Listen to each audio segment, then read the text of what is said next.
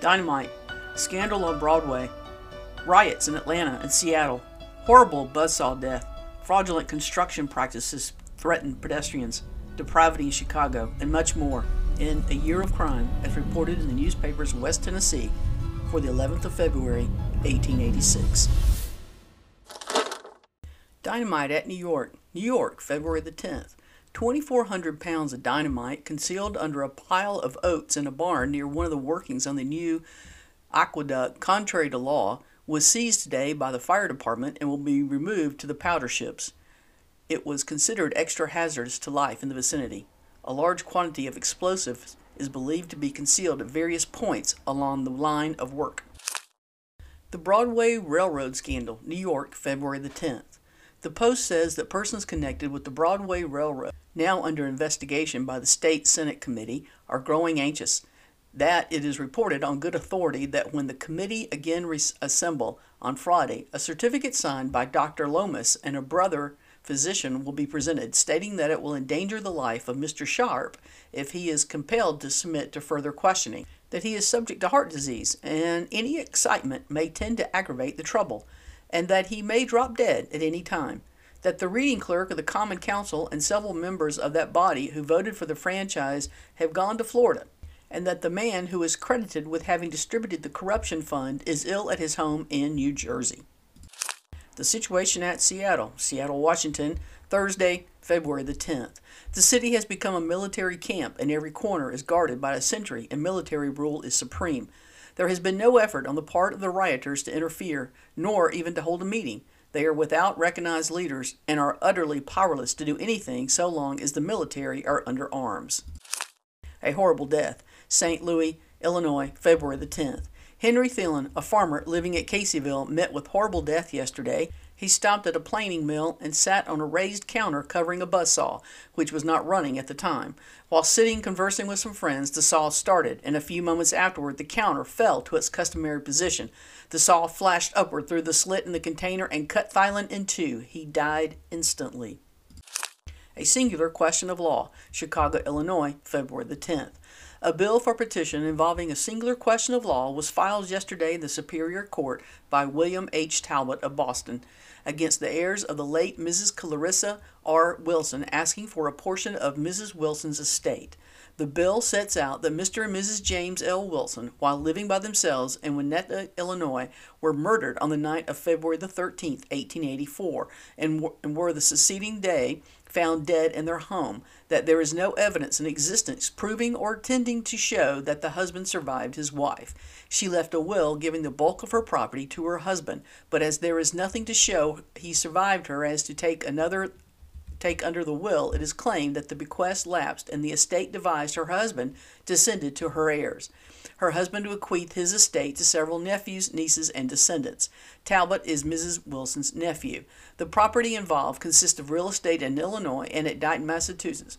Testimony will be taken attempting to show which of the two murdered people was first dispatched by the assassin. Utah land frauds. Excitement over Dement's statements dying out. Chicago, Illinois, February the 10th. A Salt Lake special says the excitement over the reputed statements of R.S. Dement, the Surveyor General, has died out. Great frauds and land entries were undoubtedly perpetrated in the early days of the Land Office, and these have lately been fully reported by the special agent, who spent all last summer and fall in looking up such frauds. Brigham Young, president of the Mormon Church, was the chief man in such work. He had a four room house built on runners. Hauling it to the center of a section of land, each one of the four quarters would have a room on its corner. Four men would sleep there one night, each occupying a separate room, and the next day they would make preemption filings at the land office, while four other men would perform a similar act the next day and night, and so on till most of the beautiful Cache Valley was entered. Soon afterward, the men appeared at the land office, proved upon their preemptions, paid over $1.25 per acre, which had been handed to them in a crowd by someone at their back, and then they would deed the land to Brigham Young. Your correspondent has seen the affidavits of men who acted for Young in making these fraudulent entries, for which service they were paid eight bushels of wheat. Reports on and proofs of the frauds are on file in the Department of the Secretary of the Interior at Washington. Dangerous buildings at Chicago, Chicago, Illinois, February the 10th. The costly county buildings still continue to crumble and still remain a source of danger to pedestrians. For the seventh time within the past 18 months, one of its carved ornamental stones fell crashingly to the sidewalk. At 8:30 o'clock last night, a block of limestone, known as a cornice pendant, fell from the top of the Clark Street front just over the main entrance and created consternation in the neighborhood for a few minutes. It dropped through the south opening in the portico and, striking the broad steps that lead to the first story, smashed portions on two of the steps and displaced portions of three others. The stones weighed about 150 pounds and rolled across the sidewalk into the piled up snow near the street. In its passage across the sidewalk, it is said, it struck the dress of one of three ladies who were passing at the time, tearing a portion of it away. The ladies, of course, were terrified, as were several other pedestrians who were not so close to the point of danger. It was soon afterward reported that another stone was about to fall from the same height. It is claimed that either the side of the street ought to be fenced in or prompt measures taken to render the building secure. The construction of the building has always been a matter of controversy. Allegations of fraud against the contractors in the courts and newspapers have been made from time to time. Atlanta, Georgia, February the 10th.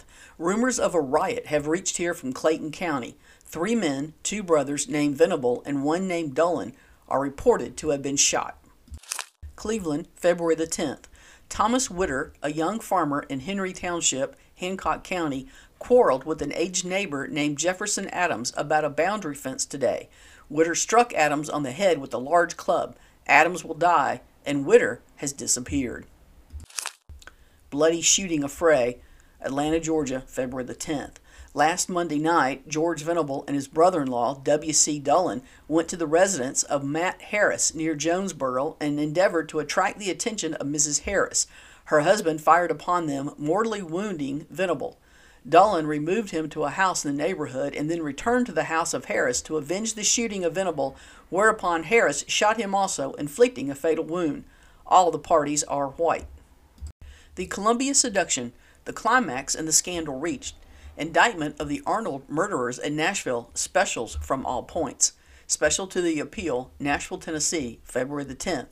The grand jury today indicted Ben Brown, Simon Fox, Nelson Jocelyn, and Foster Jocelyn for the murder of Frank Arnold, and their trial was set for the 24th instant. The Gold Brick Swindler. The trial of Hennessy, the Gold Brick Swindler, was set for the 15th instant. The climax to the Columbia seduction. The climax to the seduction suit at Columbia was reached at 10 o'clock this morning when Miss Annie Nicholson, the lady who was seduced, gave premature birth to an eight pound boy. Mother and infant are doing well. Criminal doings of a day. Revolting case of depravity at Chicago. A white woman killed by her Negro lover. A minister's fall. Revenue frauds. Pittsburgh, Pennsylvania, February the 10th. The committee of ministers who have been investigating the charges against the Reverend Dr. Pershing, president of the Pittsburgh Female College, rendered their verdict this morning. They found him guilty of dishonesty and of lying, and also on the general charge of immoral conduct. The charge of obtaining money under false pretenses was not sustained. Dr. Pershing is suspended from clerical functions by the finding. Killed by her Negro lover. Charlestown, West Virginia, February the 10th. Yesterday morning, Eddie Jones, a once beautiful woman, was shot by Al Williams, her colored lover. The bullet took effect in the back part of her head, fracturing the skull in such a manner that the brain oozed out. Williams and the woman lived together in Modoc Alley, this city, a long time. She came here from Port, Portsmouth, Ohio, about two years ago and says she is from a good family, having assumed the name of Jones out of respect to her family. Williams is in jail. The woman can live but a short time extensive revenue frauds. St. Louis, Missouri, February the 10th. United States Deputy Marshal Wheeler arrived in town this morning from Cape Girardeau County with three prisoners charged with internal revenue frauds of an extensive character.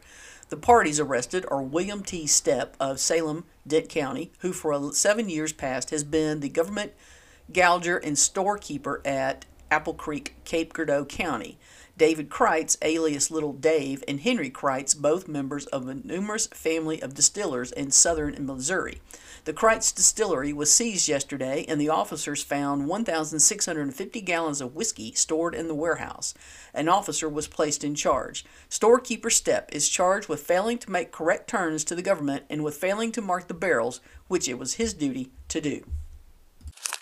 Died of a broken heart, New York, February the 10th. At about midnight, Mrs. Kate Parker, 42 years old, applied to the police for assistance in the case of her 16 year old son, Paul, who, she said, was in the habit of returning home late every night intoxicated, creating a disturbance and abusing her. Detective Blissert was detail- detailed to accompany Mrs. Parker home and arrest her son. When they reached the corner of First Avenue and Sixth Street, the woman stopped suddenly, placed her hands over her heart, and with a cry of grief fell to the sidewalk, where she exclaimed passionately, Oh God, my heart is breaking. The woman was carried back to the station house and died on the way thither. Her son Paul was shortly afterward arrested. When he saw the dead body of his mother, he threw himself upon it and expressed great sorrow, saying that he was the cause of it all fled to Canada, Chicago, February the 10th. A daily news special from White House, Ohio says the residents of this village have been greatly startled to learn that Mayor O.G. Wells has fled to Canada because of irregularities in his business. Besides being the agent of the Wabash Railroad at this point, he had a pension agency. He recently procured a pension for Mrs. Roach amounting to $1,400. It is alleged that he charged her $300 commission. The legal rate is $10. When she went to collect the money, it is said Wells had to give notes for $400. These were endorsed, and when they came due, Wells told the lady that the endorsements were worthless. He is said to have also charged David Warner a commission of $300 on a pension of $1,400, which his widow is now trying to collect. A warrant has been issued for Wells' arrest for extorting a compensation above that allowed by law. Revolting case of depravity, Chicago, Illinois, February the 10th. A revolting case of depravity was revealed when Charles Richardson and his wife Lizzie were taken before a justice yesterday by an officer of the Humane Society. The Richardsons were charged with cruelty to their five children. The testimony of officers and neighbors showed that the youngest children had been sent out to beg. The two oldest, a boy and a girl, worked in large stores downtown. The girl received $2 a week. The children were obliged to give their money to their parents, who at once invested it in whiskey. One of the little girls, it is said, was turned out of doors one night and told never to return. She went to the neighbors and the case was reported. The court fined the father $100 and the mother $50. The latter will go to the Martha Washington House. The father goes to the Bridewell, and the children go to the Home for the Friendless.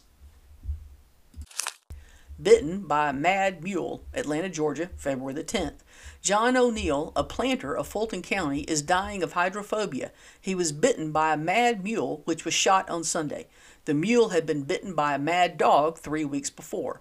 On Friday, Mr. O'Neill went into his barnyard and the mule was standing still. When Mr. O'Neill was within a few feet of the animal, it suddenly sprang, with his mouth open, upon him. Mr. O'Neill started to run. Before he had taken a half dozen steps, the mule had him under his feet and began biting. He grabbed him first in the leg and then the body. Mr. O'Neill screamed for help, and persons who were nearby ran to his aid. The mule did not move at first, and a liberal use of the stick was necessary to drive the beast away.